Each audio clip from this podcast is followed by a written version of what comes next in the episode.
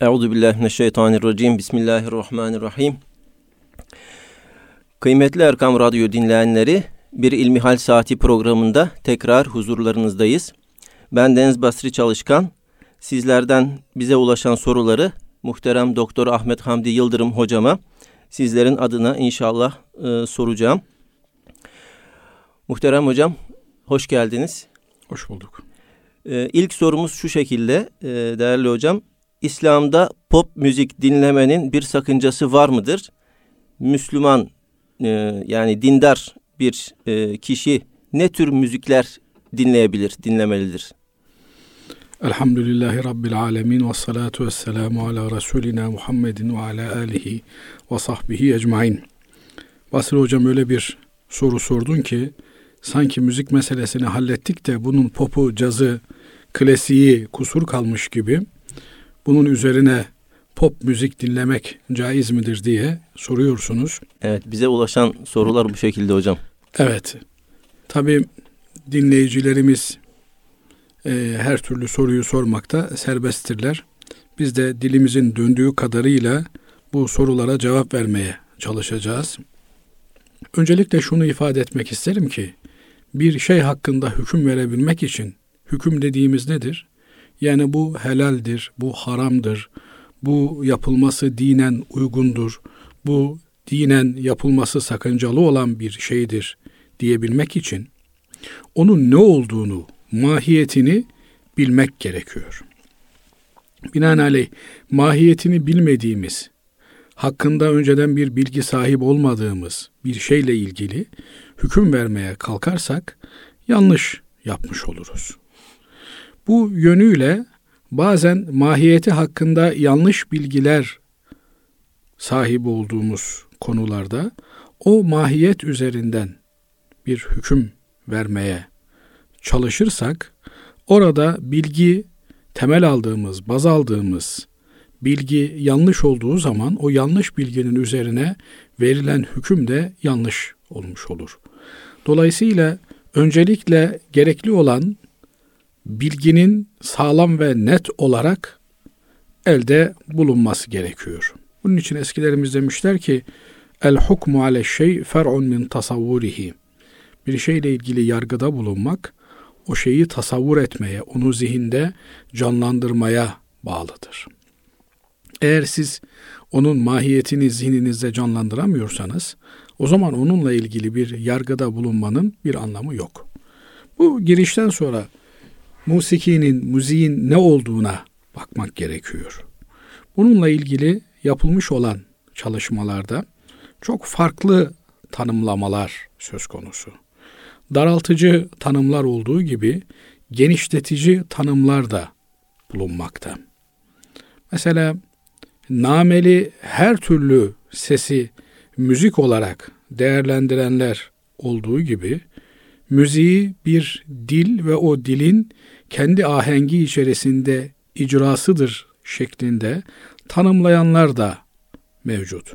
Böylelikle eğer geniş anlamda müziği alanların fetvalarına bakacak olursak her türlü nameli söz, her türlü e, insan zihninde bir depreşime yol açan ifade musik olarak, müzik olarak değerlendirildiğini görürüz. Ama müziği teknik olarak ifade edenlerin kategorisinden baktığımız zaman müzik birçok sanat dalında olduğu gibi sesin bir sanat faaliyeti için icra edilmesidir. Bu yönüyle müzikle ilgili hükmü verirken alimlerimiz müziğin bir tanımından yola çıkmışlar. Müziğin tanımını da çevresel faktörlerle zaman zaman desteklemişler. Ve bazen de çevresel faktörler yani müziğin icra edildiği ortam, müziği icra edenler, bu icra ile beraber bulunan hadiseler müziğe dair verilen yargıda belirleyici olmuş. Mesela şarap meclislerinde musikinin icra ediliyor olması, bir oyun eğlence tarzında musikinin icra ediliyor olması, kadın erkek karışık bir mahiyette icra ediliyor olması ve benzeri çevre faktörlerini değerlendirerek musiki hakkında hükümde bulunmuşlar. Bu yönüyle e, musiki ile ilgili İslam alimlerinin çok ağır ifadeler kullandıklarını görebiliyoruz. Bu noktada Allahu alem orta yolu bulan İmam Gazali Hazretleri olmuştur. İslam'ın delili, kanıtı anlamına gelen Hüccetül İslam lakabıyla hatırladığımız, bildiğimiz Ebu Muhammed el-Gazali Hazretleri, Ebu Hamid Muhammed el-Gazali Hazretleri İhya-u Ulumiddin adlı eserinde musiki konusunu detaylı bir şekilde ele almış ve buradan hareketle musikinin icra edilmesinin ve dinlenmesinin bir takım şartlar muvacehesinde caiz olabileceğini söylemiş. Mesela bu şartları zikrederken musikinin insanları Allah yolundan alıkoymaması. Yani dinden soğutucu, Allah'tan uzaklaştırıcı, insanların dini duygularını e, frenleyici bir mahiyette değil, aksine Allah'a yakınlaştırıcı, onun dini duygularını coşturucu bir mahiyette olmasını şart koşmuş. Bununla beraber dini sorumluluk ve görevlerin ihmale gitmemesi. Yani sabahtan akşama kadar müzik dinliyor, ilahi dinliyor ama namaz yok, niyaz yok. Dolayısıyla böylelikle bir şey yaptığını zannediyor. Böyle bir tarzda olmayacak. Efendim haram sözler içermeyecek. İftira, gıybet, nemime gibi ahlaken yasak olan, dinen yasaklanmış olan şeyler ihtiva etmeyecek. Efendim kadın sesi erkeklere kışkırtıcı bir erkek sesi kadınlara yönelik olarak icra ediliyor olmayacak. Çünkü ses insanın ötekini, diğerini etkilediği en önemli enstrümanların başında geliyor. Bir defasında telefonda bir zatın sesiyle e, irkildim Basri Bey. Yani adeta beni büyüledi o ses. Davudi bir ses. Yani kalk dese kalkacağım, otur dese oturacağım. Öyle bir ses. Seste hakikaten böyle bir ilahi sır gizli. Onun için Cenab-ı Allah İsa aleyhisselama kelimetullah diyor. Allah'ın sözü. Yani bu sözde önemli bir sırrı ilahi gizli. Eğer bu hayırda kullanılırsa o zaman büyük bir hayır hizmeti ifa ediliyor. İnsanlar iyiliğe, güzele, hayra teşvik edilmiş oluyor. Ama eğer kötülük için kullanılırsa, şer için kullanılırsa o zaman da çok ciddi, tehlikeli bir kapı aralanmış oluyor.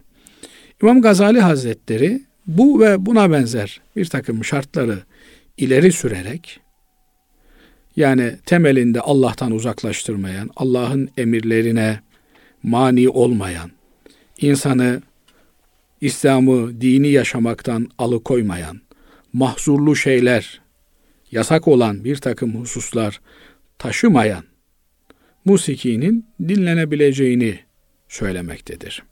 Ki bunlar bugün için ilahiler, marşlar, hayra teşvik edici olan kasideler, güzel sözler olarak karşımıza çıkıyor.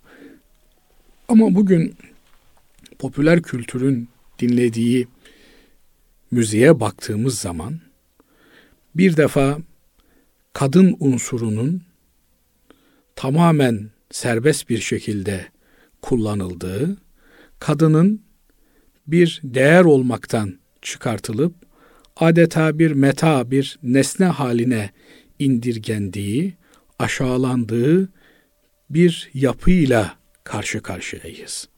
Tamamen burada insanların nefsani arzularına, şehevi duygularına hitabın olduğunu görüyoruz.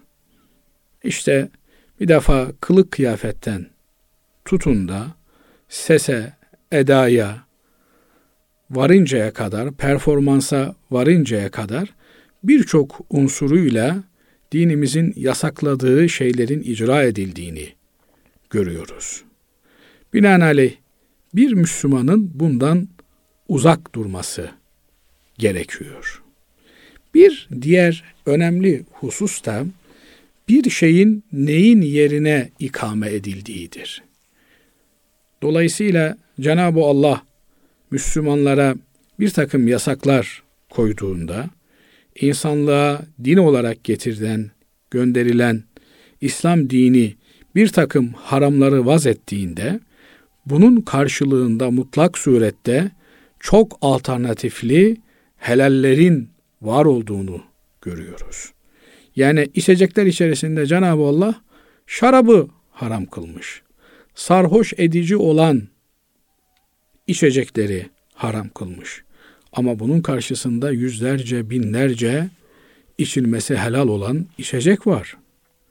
Efendim eti yenmeyen hayvanlar bir elin parmakları kadardır. Bunun haricinde eti yenmesi caiz olan bir sürü hayvan söz konusu. Burada da insan fıtratı güzel sesi dinlemeye, güzel ahengi, nameyi dinlemeye meftur olarak fıtraten bu duygu kendisinde bulunacak şekilde yaratılmıştır. Binaenaleyh güzel sesi, nameli ifadeyi insanlara yasaklamak mümkün değildir. Ama Cenab-ı Allah Allah'tan daha güzel ifadesi, sözü olan kim vardır buyuruyor. Bu ayeti kerime ile anlaşılıyor ki en güzel söz Allah'ın sözüdür. En güzel kelam Allah'ın kelamı olan Kur'an-ı Kerim'dir. Müslüman bir kimse Kur'an-ı Kerim dinlemeyi, Kur'an-ı Kerim okumayı bir virt haline getirmeli, bir alışkanlık haline sokmalıdır. Eğer Kur'an-ı Kerim okumuyorsa bir Müslüman, Kur'an-ı Kerim dinlemiyorsa o zaman başka alternatif şeyleri okuma ve dinleme ihtiyacı söz konusu olacaktır. Ama Efendimiz Aleyhisselatü Vesselam'ın hayatına baktığımız zaman onun hayatının ağırlıklı olarak Kur'an okumak ve Kur'an dinlemekle geçtiğini görüyoruz. Elbette bir takım münasebetlerde musikiyi çağrıştıran, ahenkli, nameli şiirlerin okunduğu, marşların çalındığı vaki olmuştur. Ancak bunları bir delil olarak ortaya atıp sanki Efendimiz Aleyhisselatü Vesselam'ın hayatının tamamında bu varmış gibi göstermek doğru bir şey olmaz, yanlıştır. Evet, Efendimiz Aleyhisselatü Vesselam'ın siretini, hayatını araştırdığımızda, okuduğumuzda bir iki tane böyle hadisenin olduğunu görüyoruz. Bunlar da demek ki zaman zaman efendim düğündü, bir törendi vesaireydi. Buralarda bu tür e, az önce ifade ettiğimiz şekilde dinen yasaklanmış olan şeylerin içeriğinde bulunmadığı musikinin icrası mümkündür. Olabilir. Bunlar dinlenebilirler. İlahiler, kasideler, güzel ezgiler, insanlığı hayra teşvik eden, Allah'a yakınlaştıran, kardeşliği vurgulayan nameler, ezgiler, müzikler yapılabilir ve dinlenebilir. Ama Müslümanın hayatı müzik dinlemekle geçirilemeyecek kadar kıymetli vakit dilimlerinden oluşur. Bu vakit dilimlerini mutlak surette en hayırlı olana, en güzel olana, en tatlı olana sarf edilmelidir. O da وَمَنْ أَحْسَنُ مِنَ اللّٰهِ حَد۪يثًا Allah'tan daha güzel sözü olan kim vardır? Sözlerin en güzeli dinlenilmesi gereken hitabın, sesin en güzeli Allah kelamındadır. Nefsimizi, kalbimizi o kelamı ilahiyi, Kur'an-ı Kerim'i dinlemeye ve ondan zevk almaya alıştırmamız gerekiyor. Eğer burada bir eksiğimiz, gediğimiz, kusurumuz, noksanımız olursa o zaman bu duygular başka yerlerde tatmin olmaya çalışıyorlar. Belki bu meyanda güzel tilaveti olan, güzel kıraatı olan hafız efendilerimizi zaman zaman arayıp bulmamız, onların kıraat yaptığı camilere gitmemiz, çoluğumuzu çocuğumuzu götürmemiz ve onların Kur'an tilavetinden, Kur'an kıraatinden, Kur'an dinlemekten zevk almalarını temin etmemiz gerekiyor. Bu girizgahtan sonra herhalde müziğiyle ilgili söylenmesi gereken şeyleri söylemeye başlayabiliriz.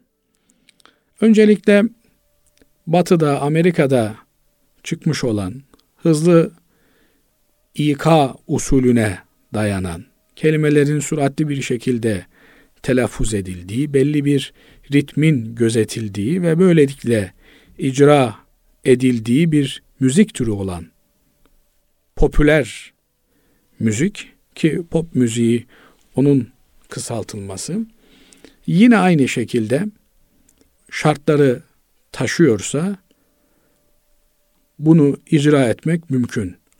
Ama burada da kullanılan enstrümanların bizzat kendisinin öne çıktığı, sesin kaybolduğu müzik türlerinden de uzak durmak lazım geldiğini ifade etmek isterim. Çünkü bizim beynimiz bir sistem dahilinde hareket etmektedir. Yüksek volümlü seslerin yoğun olarak ritmik bir şekilde beyne hucumu halinde ister istemez vücutta bir gerginleşme, bir depreşme meydana geliyor. Bunun neticesinde insan vücudunu dinlendirebilmek için bir takım mahzurlu yollara, vesilelere tevessül edebiliyor.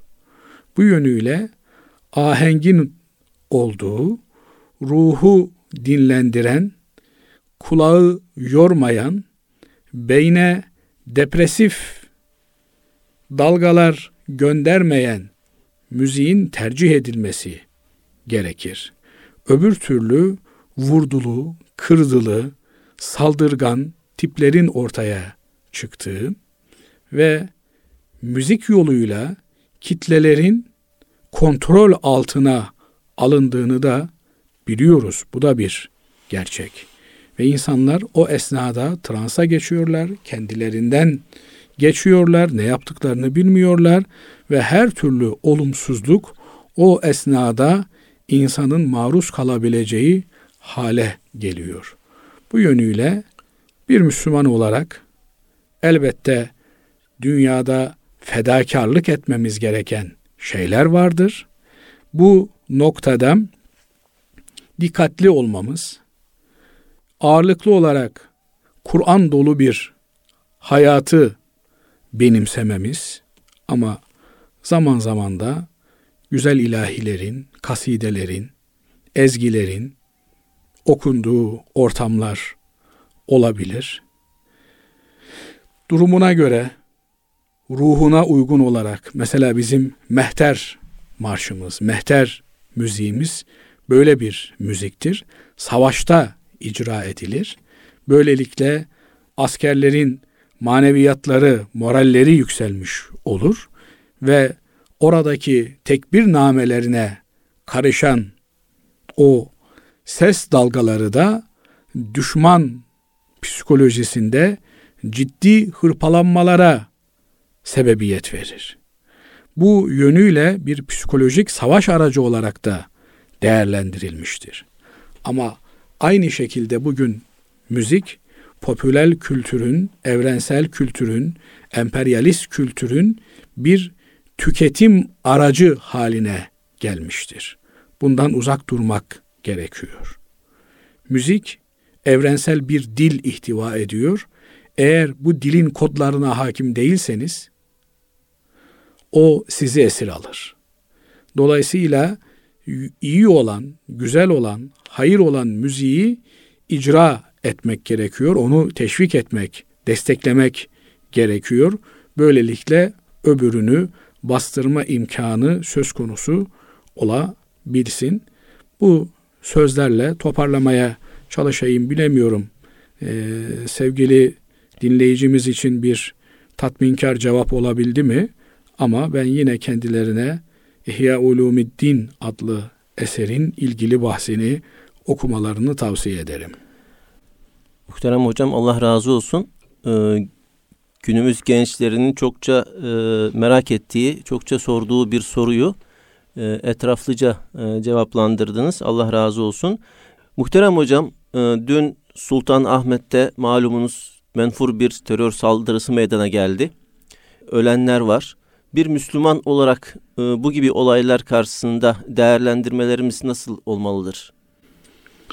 Evet, yani e, hepimiz üzgünüz.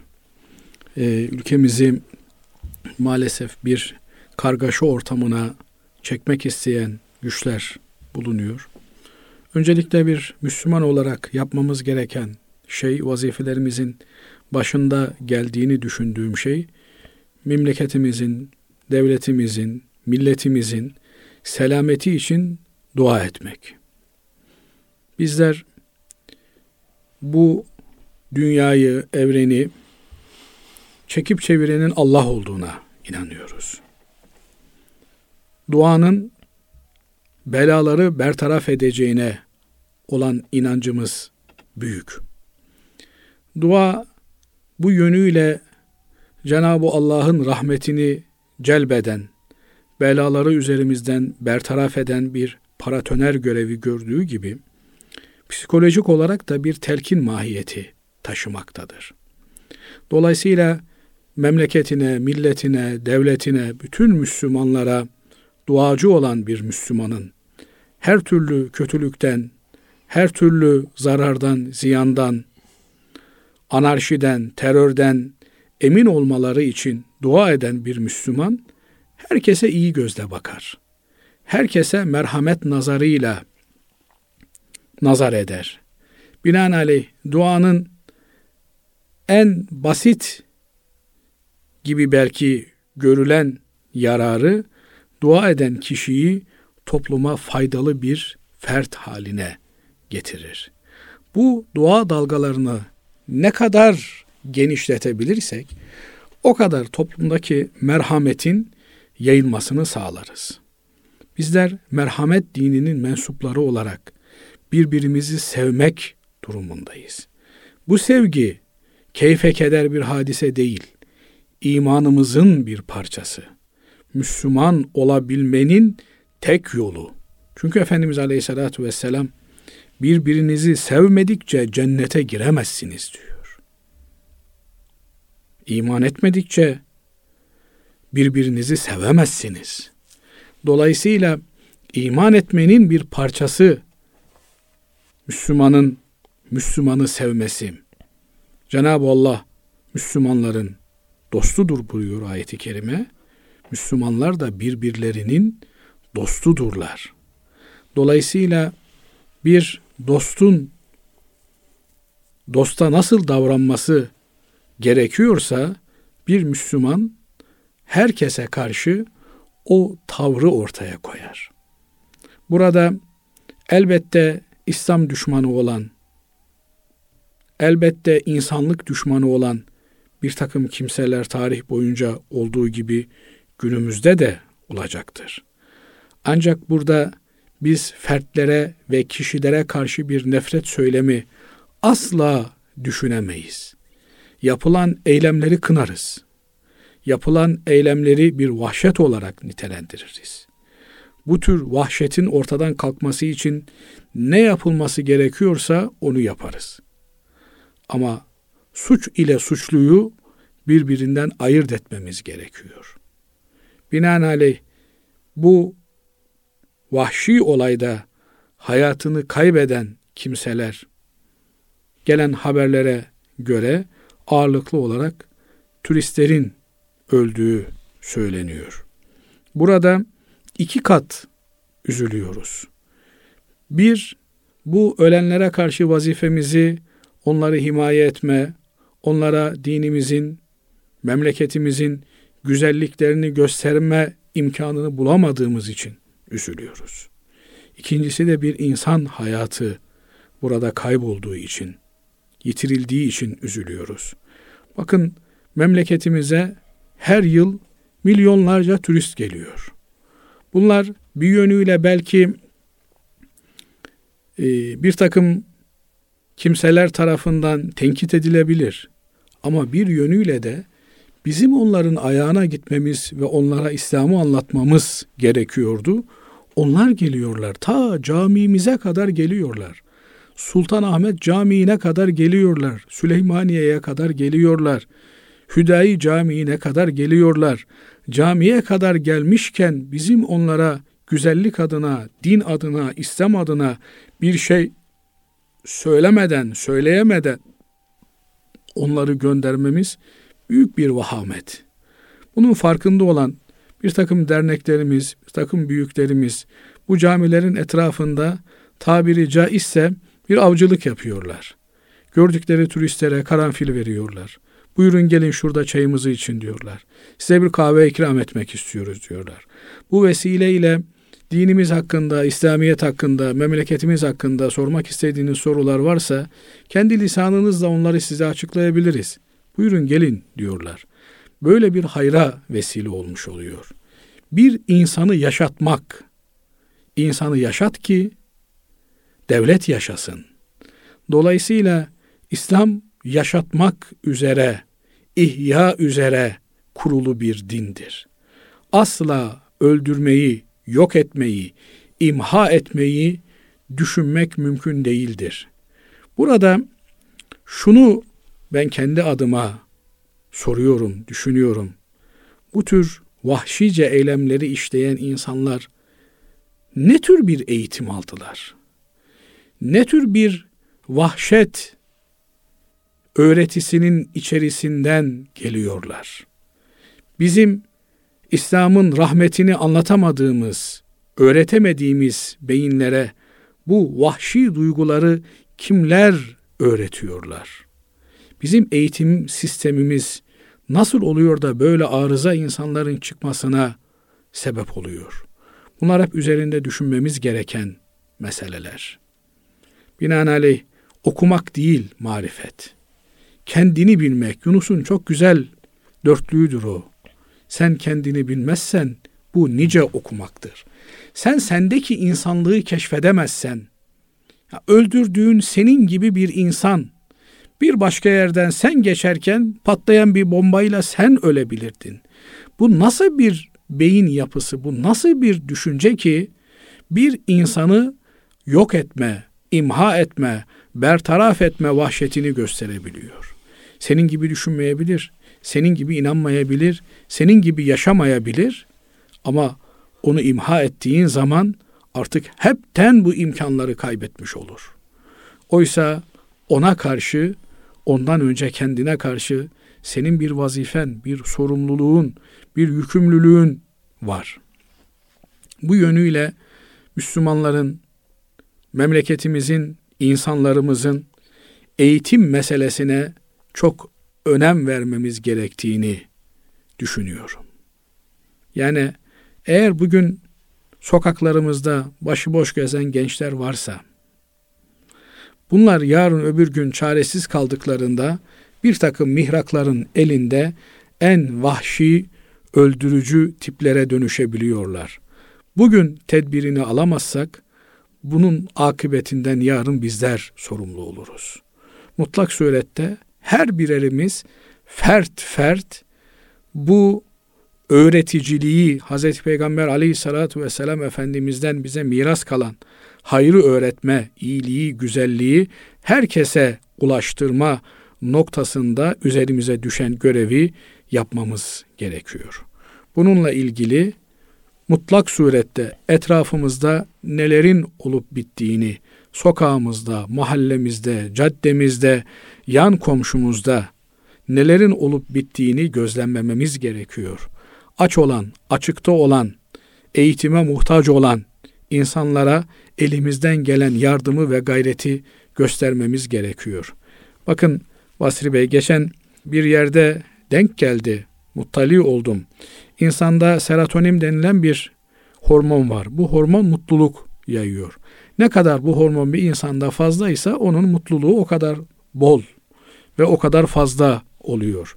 Yapılan bir araştırma gösteriyor ki başkalarının dertlerine derman olan, garazsız, ivazsız, bedelsiz bir şekilde insanlara iyilik için koşturan, uğraşan kimselerde serotonin hormonu çok çok yüksek bulunuyor. Dolayısıyla eğer mutlu olmak istiyorsak başkaların mutluluğuna çalışmamız gerekiyor. Mutluluk yayıldıkça artan bir kavram.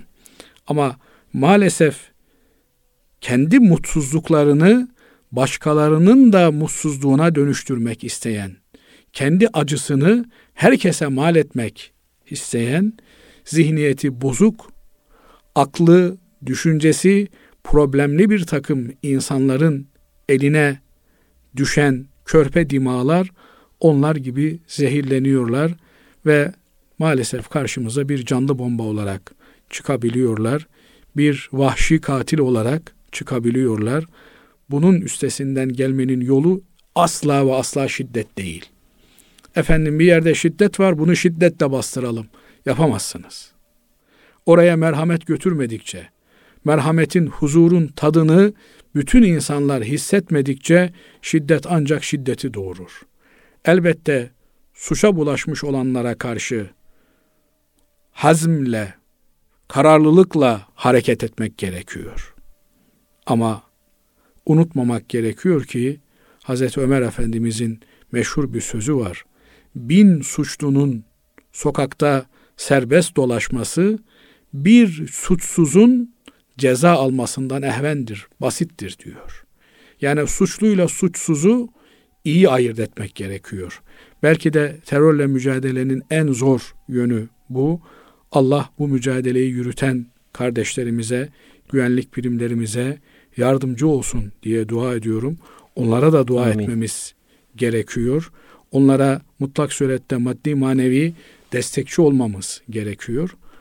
Bu dünya hepimizin artık eskisi gibi ben burada şu köyde kendi hayatımı yaşayayım, bu köyden başka kimseyle muhatap olmayayım deme imkanımız kalmadı. Her an köyünüze kadar gelebiliyorlar ve siz dünyanın her tarafına gidebiliyorsunuz. Dolayısıyla gerçek emniyet, güvenlik, huzur ve selamet bütün dünyanın İslam'ın rahmet ilkelerini benimsemesiyle olacak. Bunun için de biz Müslümanların çok ama çok çalışması ve gayret etmesi gerekiyor. Allah razı olsun hocam. Gündemle ilgili e, araya bir e, soru sormuş olduk. E, ben tekrar dinleyenlerimizden e, bize ulaşan sorulara dönmek istiyorum. Şöyle bir soru bize gelmiş hocam. E, vesveseden nasıl uzak kalınabilir?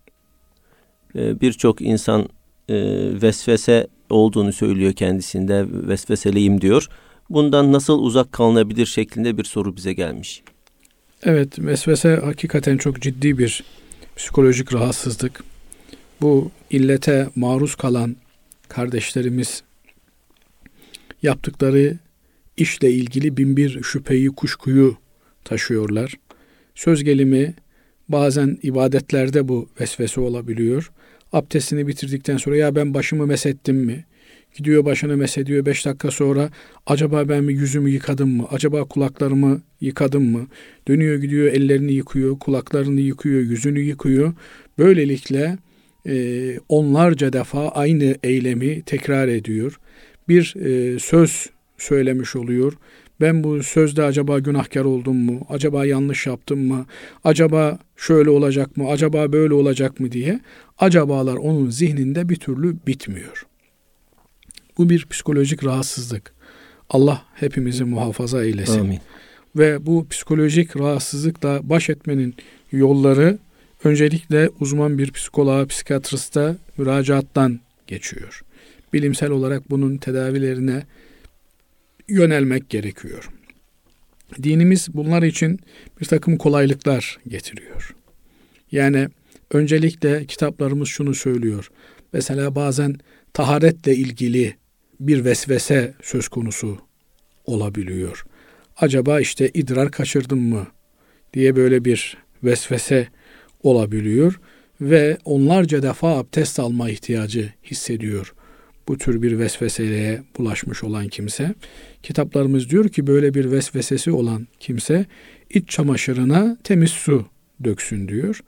Vesvese geldiği zaman hemen aklına da şu gelsin. E ben su dökmüştüm ya o sudur. Böylelikle bu vesveseyi yenmeye gayret etsin. Yine aynı şekilde iki rekat mı kıldım, üç rekat mı kıldım diye eğer vesvesenin neticesi bir şüpheyi yoğun olarak bir insan defaatle yaşıyorsa o zaman diyor ki şeriatımız sen iki kıldın diye kabul et ve devam et.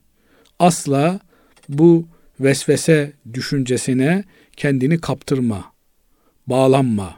Bu bir hastalık Allah muhafaza eylesin ve şeriatımız bu hastalığa yakalanmış olanların bundan kurtulabilmeleri için birçok kolaylaştırıcı tedbiri öngörüyor. Bu tür e, hastaların kesinlikle meşgul edilmeleri, başka şeylerle e, ilgili ve alakalı kılınmaları gerekiyor. Kendi hallerine kaldıkları sürece şeytan vesvese vermeye devam eder. Nitekim Kur'an-ı Kerim açık bir şekilde şeytandan Allah'a sığınmamızı bize emrediyor ve bu Allah'a sığınmamız gereken şeytanın en önemli vasfının da ellezî yüvesvisu fî sudûrin nas. İnsanların kalplerine vesvese verir. Yani aklına bin bir türlü şey getirir. Sen şunu söyledin, dolayısıyla sen şöyle oldun, böyle oldun diye onun beynini adeta bir fare gibi kemirir ve bunun neticesinde bu insan çok olmadık noktalara doğru gider ve maalesef ağırlaştıkça da daha çekilmez hale gelir. Hem e, insan kendisine zarar verir, hem işiyle ilgili ciddi bir iş yapamaz ve göremez hale gelmesi söz konusu olur. Etrafındakilere zarar vermeye başlar. Bu yönüyle öncelikli olarak bir profesyonel hizmet uzman danışmanlığına müracaat etmek gerekiyor. Bunun yanı sıra da Kur'an-ı Kerim'e iltica etmek, sığınmak gerekiyor. Dini terkin bu noktada uzman biri tarafından verilirse çok başarılı olur. Yani özellikle de dini bir takım konuları vesvese haline getirenler için bunun faydalı olacağı hiç şüphesiz. E, bu yönüyle acil tedavi hizmetlerinin uygulanması gerekir. Ayrıca Felak ve Nas surelerini okumayı ihmal etmemek, ayetel kürsüyü okumayı ihmal etmemek gerekir. Cenab-ı Allah Kur'an-ı Kerim'in müteaddit yerlerinde şeytan sizin düşmanınızdır diyor. Fettehizuhu aduva. Onu düşman olarak bilin, kabul edin. Binaenaleyh bakın Kur'an-ı Kerim okurken Euzu billahi mineşşeytanirracim diyerek başlıyoruz. Namaza Euzu besmele ile başlıyoruz. Yani kovulmuş olan şeytandan Allah'a sığınırım diye başlıyoruz. Niye? Çünkü şeytan vesvesenin kaynağı. İnsan fikrini, zikrini meşgul eden olumsuz anlamda bir takım kışkırtmalarda bulunan şeytan onun farkında olmamız gerekiyor. Bu bilincin yerleşmesi gerekiyor. Böyle olduğu zaman psikolojik olarak şeytanın bize nüfuz etmesine, bize musallat olmasına mani olmuş oluruz. Unutmamak gerekir ki şeytanın da yaratan Allah bizi ondan korur ve her türlü belalardan, musibetlerden koruyacak olan Allah Teala'dır. Allah'a sığınmak, onun rahmetine iltica etmek gerekiyor. Bu yönüyle de bu tür vesvese hastalığına yakalanmış olan kardeşlerimize bu noktadan yaklaşmak ve onlara hayır telkinde bulunmak gerekiyor. Bundan kurtulmanın yolu tekrar kişinin kendine özgüveninden ve bu özgüvenin kaynağı da elbette bizi yaratan Cenab-ı Allah olmalı. Beni Allah bu şeytanla baş edebilecek kıvamda yarattı. Diyerek asla vesvese düşüncelerine teslim olmamak gerekiyor. Teşekkür ediyoruz hocam. Ee, bir son soru size yöneltmek istiyorum. Bize ulaşan e, sorulardan. Helallik isterken ettiğimiz gıybeti veya yaptığımız haksızlığı e, söylememiz gerekir mi? Şimdi tabi e, helallik isterken bu helalliğin meçhul bir helallik olmaması, belirsiz bir helallik olmaması gerekiyor. Umum bir helallik hali müstesna olmak üzere. Yani adamcağız eğer bildiğim bilmediğim bütün haklarımı sana helal ediyorum derse bütün hakları helal olmuş olur. Ama ya ben seni işte vaktiyle gıybet etmiştim denilen hususta eğer bu gıybetten dolayı adamın uğradığı bir zarar söz konusu ise bu zararın telafi edilmesi gerekiyor. Mesela onun itibar kaybına yol açmışsak onu aynı şekilde telafi etmemiz gerekiyor. Efendim mesela adamdan borç almışız vaktiyle. Adamcağız unutmuş ama biz unutmamışız. İşte ben sana bütün haklarımı helal ediyorum. Sen de bana haklarını helal et dediğimizde o adam ben de helal ediyorum dediğinde eğer unuttuğu belli ise o para helal olmuş olmaz. Dolayısıyla bu gibi noktalarda açık olmamız gerekiyor. Yahu ben senden vaktiyle işte şunu almıştım senden habersiz. Şimdi ben çok pişman oldum senden helallik almaya geldim. Neyse borcum onu da ödeyeceğim. İşte e, şu parayı buna mukabil olarak al, hakkını da helal et demek gerekiyor. Çünkü bu tür şahısların şerefleriyle, itibarlarıyla alakalı suçlarda sadece itibar zedelenmesi olmuyor. Ona bağlı olarak zaman zaman kayıplar da söz konusu oluyor. Binaenaleyh bunu açık ve tafsilatlı bir şekilde anlatıp bununla yüzleşmek ve bu noktada helallik almak gerekiyor. Evet. Ama eğer bilinçli bir şekilde bir adam ben sana bütün haklarımı helal ettim ne olursa olsun diyorsa bunun içerisine elbette her türlü hak ve hukuk girer. E, bu helalleşmek önemli.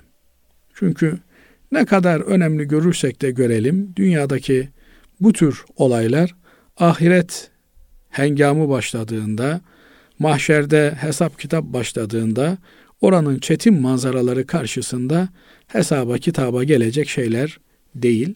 Binaenaleyh o gün oralarda hesaplaşmaktansa bugün her türlü hakkımızı herkese helal etmenin yoluna bakmalıyız. Çünkü ilk özür dileyen kazançlıdır. İlk efendim bağışlayan bu noktada karlı olan kimsedir. Ama ilk unutan, ilk helallik veren kimse en mutlu olan insandır. Binaenaleyh hakkımı helal etmiyorum demek bir kini, intikamı, kötü duyguyu yürekte taşımak demektir ki bu insana maddi manevi yıpratan bir olgudur. Bütün yüklerden kurtulmak en güzelidir. Onun için kendi namımıza, şahsımıza karşı işlenmiş olan bütün suçları affedebilmeliyiz. Cenab-ı Allah bizleri affedici kılsın. Biz affedersek Cenab-ı Allah'ın affedici olma sıfatı bizlere de tecelli eder. Rabbim de inşallah bizleri, bütün ümmeti Muhammed'i affeder. Allah razı olsun hocam. Kıymetli Erkam Radyo dinleyenleri bir İlmihal Saati programını e, burada tamamlamış bulunuyoruz. Daha huzurlu, daha mutlu günlerde tekrar sizlerle buluşmak dileğiyle Allah'a emanet olun.